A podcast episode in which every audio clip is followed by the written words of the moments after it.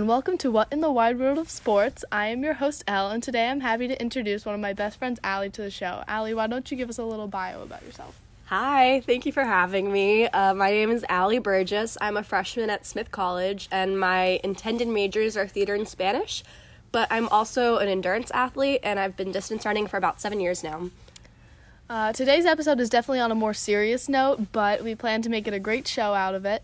Uh, today's topic is our debate on the debate about medical marijuana in the NFL and across pro leagues.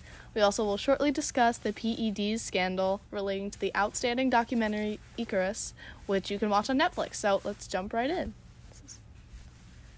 Um, so, our first discussion point is about the players' use of medical marijuana versus painkillers. But first, I would like to say um, this is the NFL's policy on medical marijuana.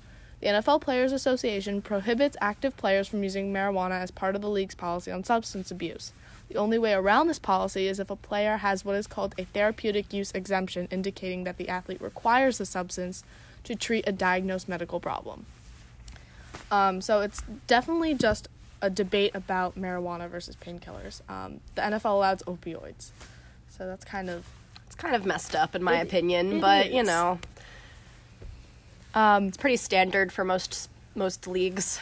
So the evolution of opioid dependency for NF- NFL players is now switching. More players are demanding that the NFL re-evaluate their medical marijuana policy because it's less addictive, um, and there's a ton of more health benefits to medical marijuana than versus opioids anyway. Yeah, personally, I've had a lot of health issues um, throughout my distance running career, and um, these health issues impacted my my running. And the medication prescribed to me had horrible side effects and addictive properties, and it just it made everything really miserable. And I probably could have really benefited from the medicinal properties of cannabis, and I'm currently looking into that, but.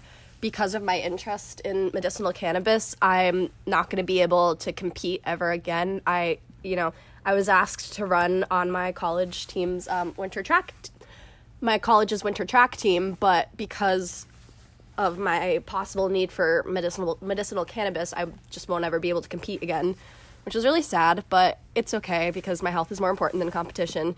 But um, the stigma against medical marijuana is still so high, even though, in my opinion, opioid dependency is so dangerous and completely avoidable with if medicinal cannabis becomes more normalized. Well, um, I had the opportunity to listen to Mike James speak during um, a class presentation um, this past um, fall semester at Miami. And basically, his story, you can actually look it up, it's on CNN. Um, he is campaigning, he's no longer in the NFL, but he is comp- campaigning to bring a medical marijuana policy to the NFL because he himself had um, issues with opioids after an ankle injury.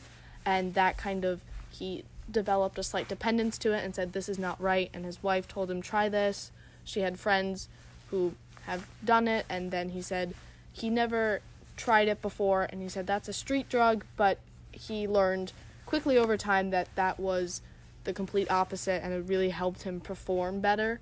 Um, and he said that the NFL really needs to see medical marijuana as a true um, medical kind of And I, I think also when you look at the side effects of medical marijuana versus opioids, I think for a pro athlete, you're probably not going to want some of the more mental side effects that painkillers might have if you have an injury because that'll affect like your anxiety and your stress. And if you're under an insane amount of stress because you're a pro athlete, adding stress from you know withdrawal symptoms, that's that's not going to up your game at all. But marijuana, on the other hand, you're not going to have that hangover feeling if you're not on it, and it's it's it's easier to transition from you know being medicated and you know managing your pain to being completely sober and clear-headed on the field Well, uh, we're going to move on. So let's discuss the PEDs debate specifically in the current Olympic system.